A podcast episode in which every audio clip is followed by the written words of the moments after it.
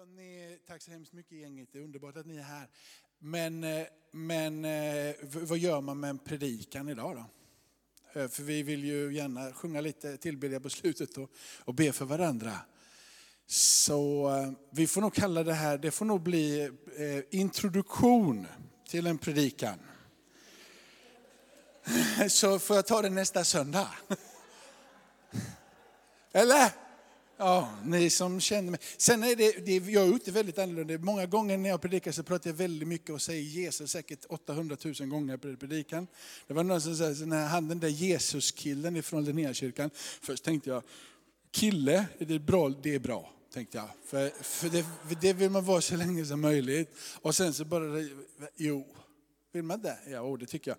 Och sen så, och sen så var det där med bara, bara Jesus. Man vill ju bli kallad för någonting, så prata om sådana här djupa saker och sådär. Men sen så kom det här med att kallas för den där Jesuskillen ifrån Linnea kyrkan. Kan du få ett bättre betyg? Eller hur? Nej, det, det är helt suveränt. Du sviker aldrig mig. Jag kopplar upp det. Det var härligt att, att du sviker aldrig mig. Och Gud sviker aldrig sitt folk. Gud sviker aldrig någon sitt folk. Han sviker inte Israel, och när församlingen föds så sviker han inte sin församling. Han har en plan, han har ett syfte. Han har satt tider och han har satt stunder. Han har satt nationer och han kallar på alla. Han kallar på alla att komma till honom genom sin sons namn. Och det har han arbetat med eh, sen, sen skapelsens början. Han vill ha en relation. Han inbjuder till en relation. Och eh, jag tänkte att försöka landa i eh, Esra bok. Och eh, under den tiden som Esra eh, är, Serubabel och, och Esra hjälper till att bygga upp på Guds kallelse genom profeten Jeremia, så reser sig eh, templet upp igen. Mitt under tider då, då de inte har speciellt mycket att säga till om i sitt eget land. De har fått en ståthållare då, Serubabel, som drar dit och så vidare.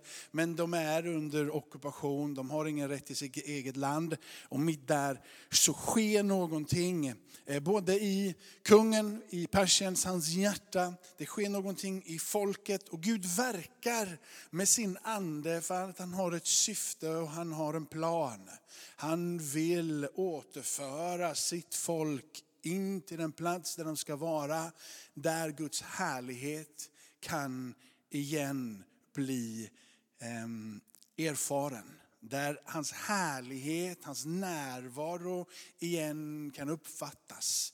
Han har längtan att templet ska resa sig upp och att den härlighet som har varit i tabernaklet, den härligheten som hade varit i Salomos tempel, Salomos tempel som byggdes ja, någonstans niohundratalet före Kristus och sen då föll samman här när invasionen kommer och de bryts ner och det slås sönder och Jerusalem faller och så vidare, så längtan att igen få den här platsen från Guds hjärta att möta sitt folk och låta sin härlighet falla.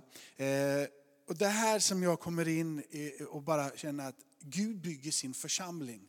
Vare sig vi tror det eller inte. Man tänker att hela Sverige är sekulariserat och det finns inga människor som vill någonting längre. Men Gud bygger sin församling och Gud kallar alltid på sitt folk. Och Gud arbetar bakom kulisserna för att föra sitt folk in till den platsen där han kan återigen uppenbara sin härlighet. Så att vi tillsammans kan få erfara igen hur stor han är, hur god han är. Gud, du sviker aldrig mig.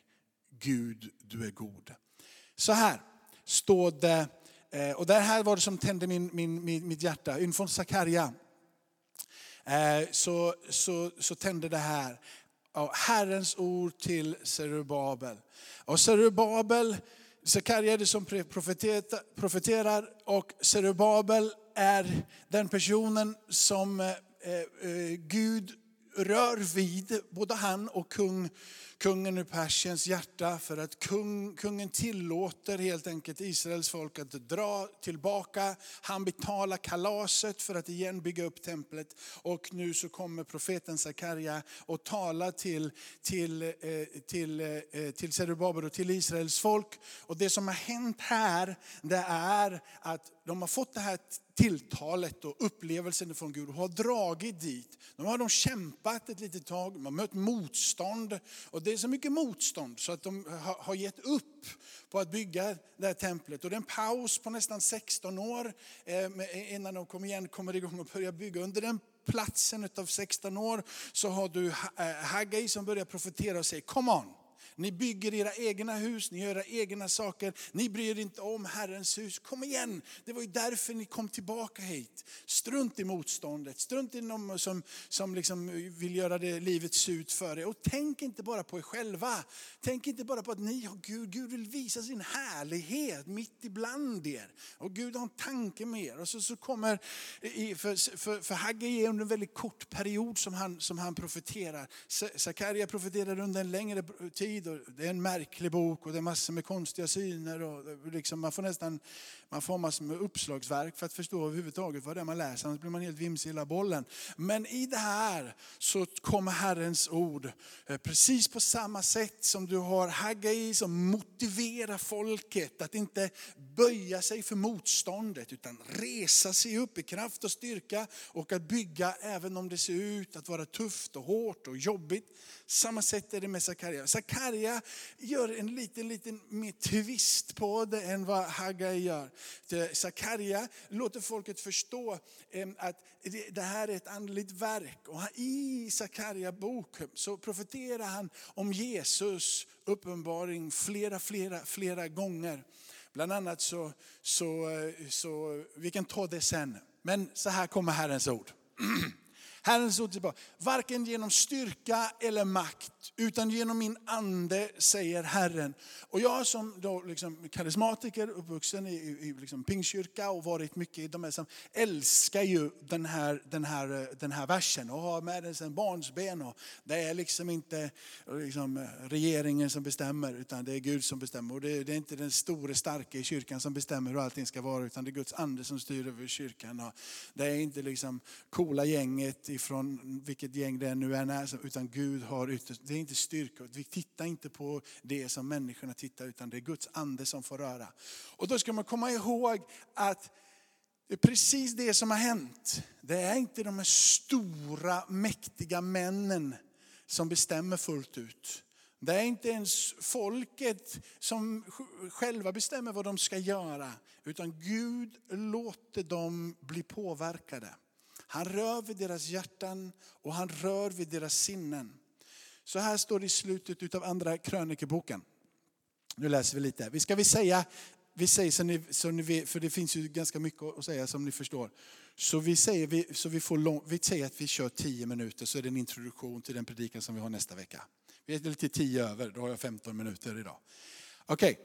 Så här, andra krönikeboken kapitel trettiosex och från vers fjorton ner dit så står det så här. Och detta är slutet på andra krönikeboken och bara för att poängtera, Esra är alltså fortsättningen på, på Israels historia. Så krönikeboken slutar så glider Esra in och sen, så, och, sen, och sen blir det bra. Också alla de ledande prästerna och folket gick allt längre i sin trolöshet mot Gud. De följde hedna folkets alla avskyvärda seder och orenade Herrens hus som han hade helgat i Jerusalem. Och Herren, deras fäders Gud, sände sina budskap till en gång på gång genom sina sändebud. För han hade medlidande med sitt folk och sin boning. Men de gjorde narr utav Guds sändebud. De föraktade hans ord och hånade hans profeter. Till her, tills Herrens vrede över hans folk växte så att det inte mer fanns någon bot. Låter lite typ kört, eller? Då sände han emot dem kaldernas kung som dödade deras unga män med svärd i deras helgedom och inte skonade vare sig unga män eller unga kvinnor och inte heller gamla och gråhårsmän, eh, typ, ja.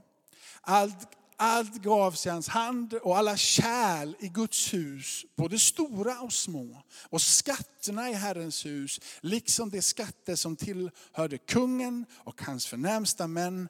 Allt förde han till Babel. Det satte eld på Guds hus, bröt ner Jerusalems murar. Alla stadens platser brände det i eld och förstörde alla dyrbara föremål.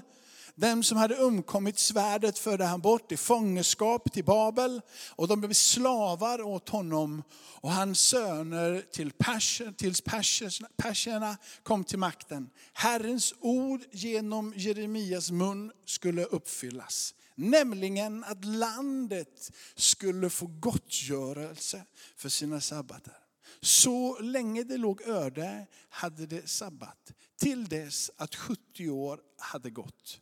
Så profeten Jeremia har talat ett ord och sagt att det ni ser kommer hända utav fullständig förödelse kommer igen att bli upprest. Det är liksom det som ligger där. Och då kan man ju bara tänka, det är fullständigt igenbommat, ödelagt. Varenda hus, så långt som liksom svärden räckte så dödade de, de människor. Det fanns inte så mycket av härlighet äh, som fanns där längre, utan det var blod och det var ångest. Och det fanns inget hopp om en framtid. Ingen tanke, alltså tankar kan de, vi kommer nog bli bra någon gång längre fram. Men helt plötsligt i detta så hände någonting. Gud börjar röra sig. Så här står det i inledningen till Esra. De sista raderna i andra krönikeboken trettiosex läste jag inte här. För det är samma rader som står i Esra bok. Detta hände i den persiska kungen Kores första regeringsår. För att Herrens ord genom Jeremia skulle uppfyllas, påverkade Herren den persiska kungen Kores sinne. För Gud är allting möjligt. Han sviker aldrig dig. Gud är en god Gud. Så att han, Kores, över hela sitt rike, ett stort rike det här. Persernas, det sträcker sig bra, långt, det är mäktigt. Eh, kungar, både muntligt och skriftligt. Så säger Kores, kungen av Persien. Herren, himmelens Gud, har gett mig alla riken på jorden. Och han har befallt mig att bygga ett hus åt honom i Jerusalem i Juda. Den bland er som tillhör hans folk ska bege sig upp till Jerusalem i Juda för att bygga upp Herrens, Israels Guds hus. Och hans Gud ska vara med honom. Han är den Gud som bor i Jerusalem. Alla som finns kvar på varje ort där de bor som främlingar ska få hjälp av folken på orten. Det ska få silver, guld, Guds boskap utöver det som frivilligt ges till Guds hus i Jerusalem. Huvudmännen för Juda och Benjamins familjer samt prästerna och leviterna. Alla det vilkas sinne Gud hade påverkat gjorde sig redo att ge sig av för att bygga upp Herrens hus i Jerusalem, och alla deras grannar hjälpte dem med silverkärl, guld, gods, boskap, dyrbara gåvor. Förutom alla frivilliga gåvor.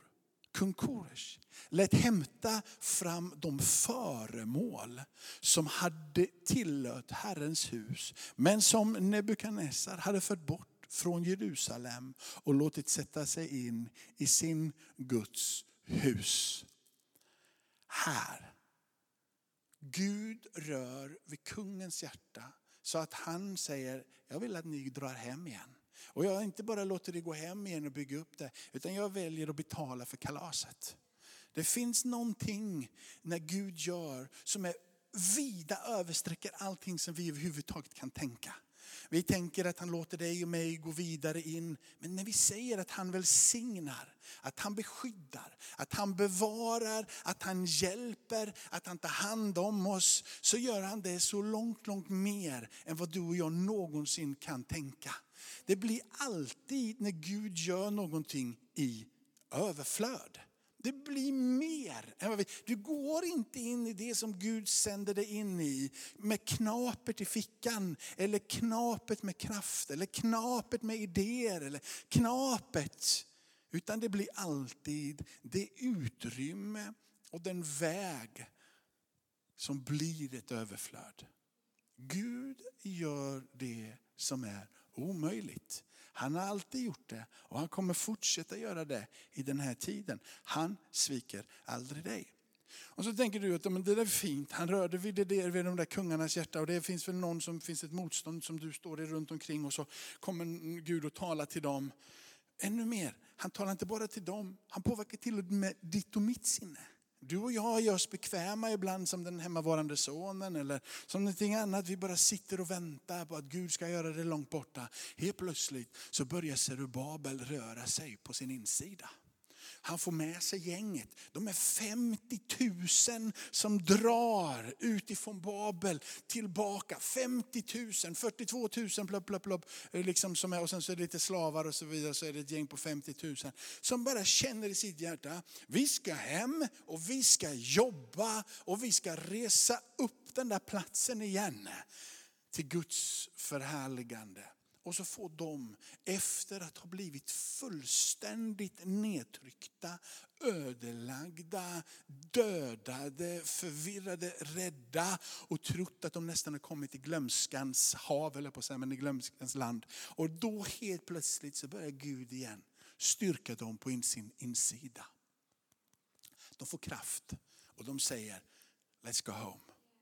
Låt oss bygga upp det som har blivit nedbrutet. Låt oss resa oss upp och låta folket igen förstå vilken mäktig Gud vi har. Att han är en Gud som hör bön. Han är en nådefull Gud. Sen så börjar resan här. Och nu kommer jag inte hinna säga så mycket mer. Men nu börjar den här resan för det här, för det här gänget. Va? Och det är inte bara nu så. Och nu låter det här härligt. Nu kommer det här bara. Nu, nu flyter de bara rakt igenom. För nu har Gud påverkat den här kungens hjärta. Gud har rört vid Serubabel, så han är redo att dra med folket hem. Och nu kommer allting bli hur skitbra som helst ganska snabbt. Men det tar en riktigt lång resa innan härligheten på riktigt tar sin plats. Det dröjer ganska många år innan templet är uppbyggt. Och mitt där finns ett gigantiskt motstånd som gör att det är en paus på sexton år. Det är då Haggai reser sig upp och börjar profetera. Kommer ni inte ihåg vad som är sagt? Nu tänker ni bara på er själva. Kom tillbaka och bygg Herrens hus. Serubabel reser sig upp och säger: kommer ni inte ihåg liksom hur Gud rörde vid kungens hjärta? Förde er tillbaka. Påminnelsen om och om igen vad Gud har gjort. Och sen så får de kraften. Inte genom någon människas styrka eller kraft. Inte genom det som är det yttre. Utan anden rör sig på insidan. De reser sig upp och de färdigställer templet. Och så invigs templet och sen så fortsätter det. Inte på ett bananskal, hur enkelt som helst. Men sen reser Gud upp en annan person som inte bara tänker på det yttre ska bli upprest, utan han tänker på att folket ska bli upprest. Och då är det Esra som efter femtioåtta år från det att de gick ut, eller vad det nu än var, så är det så att då reser sig han upp och drar sig tillbaka in där. In där. Nej, det är senare, för det är Estes bok emellan, och sen så kommer han, Estes bok under den perioden, och sen så reser han sig upp och så kommer han tillbaka och sen så talar han: kom igen, nu är templet uppbyggt, men Gud vill ha era hjärtan. Och det är därför som vi har er här idag, för att Gud vill ha era hjärtan såklart, och Gud vill ha era hjärtan. Inte bara en plats att tillbe, utan Gud vill att vi ska komma med våra hjärtan till honom och säga: här är jag, res mig upp igen. Amen. Tackar dig Fader i himmelen att vi får komma till ditt hus, Herre. Nu har vi gjort en liten historiebeskrivning här om Israels resa snabbt, Herre. Jag ber att de sista ord jag sa, att Gud vill ha våra hjärtan. Det är poängen med hela den här upprättelsen. Att Gud vill ha Israels hjärta igen. Och du, Gud, vill ha våra hjärtan. Den här sista delen av den här gudstjänsten så ber jag, Herre, att orden skulle klinga på våran insida. Inte genom någon styrka, inte genom någon kraft. Men utan genom din ande. genom din ande. Om du, Gud, kunde göra sådana verk då som var omöjliga, så kan du idag resa oss upp här i Linnea kyrkan. Fylla oss med din ande, påverka våra sinnen och tala till oss att igen, igen komma tillbaka till dig och lägga våra hjärtan inför dig och säga: fyll oss med din ande. Låt oss få se dina storverk. Låt dina profetord få tända oss, fylla oss. Låt det som är sagt över våra liv, över församlingens liv, över Göteborg, över Sverige. Låt de orden få väckas till liv igen, Herre. Låt, Herre, det som är profeterat i enlighet med din vilja, låt det få bli rakt in som pilar i våra hjärtan, Herre. Där vi reser, det här är sagt. Jag står fast vid det. Det är de profetorden som du har sagt för den här tiden.